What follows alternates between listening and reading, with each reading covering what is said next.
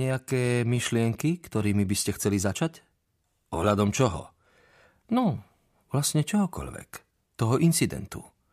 Toho incidentu? Áno, mám nejaké myšlienky. Čakala, on však nepokračoval. Už pred príchodom do čínskej štvrte sa rozhodol, že na to pôjde takto. Bude z neho musieť páčiť každé slovo. Nemohli by ste sa so mnou o ne podeliť, detektív Boš? Spýtala sa napokon. To je účelom... Moje myšlienky hovoria, že je to kravina. Totálna kravina. Práve to je účelom, nič viac. Nie, nie, nie, počkajte. Ako to myslíte, že je to kravina? Myslím to tak, že... Dobre, strčil som do toho chlapa. Asi som ho aj udrel. Nie som si celkom istý, čo presne sa stalo, ale nič nepopieram. Takže fajn, suspendujte ma, posunte ma inám, dajte to na radu pre občianske práva, čokoľvek, ale pokračovať v tomto je číra sprostosť. Aj tá moja nútená stresová dovolenka je nezmysel. Pozrite sa. Prečo musím trikrát do týždňa chodiť k vám, ako by som bol nejaký... Veď ma vôbec nepoznáte a nič o mne neviete. Prečo sa s vami musím rozprávať? Prečo to musíte podpísať? Nož, oficiálna odpoveď je priamo vo vašej dokumentácii.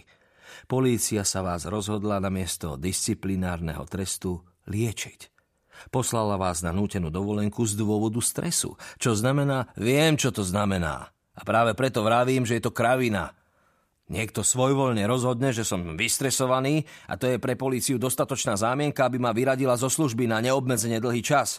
Alebo aspoň na tak dlho, kým pred vami neurobím dosť salt a nezačnem panáčikovať. Nič z toho nebolo svojvoľné. Spôsobili to vaše činy, čo je, myslím, dosť jasne vidieť na... A tie nemajú nič spoločné so stresom.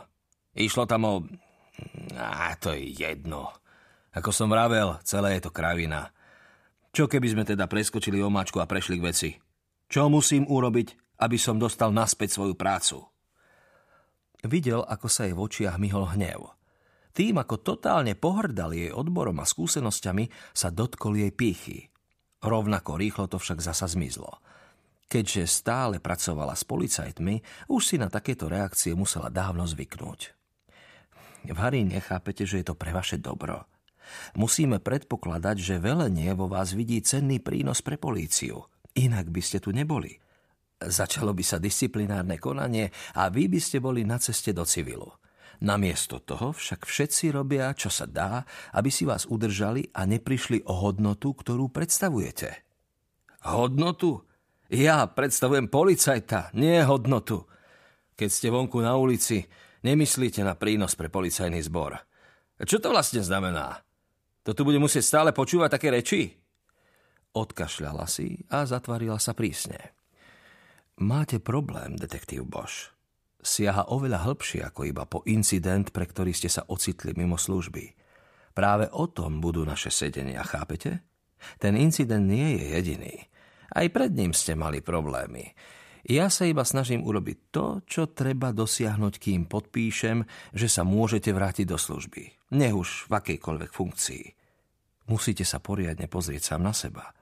Čo robíte? O čo vám ide? Prečo vás prenasledujú takéto problémy?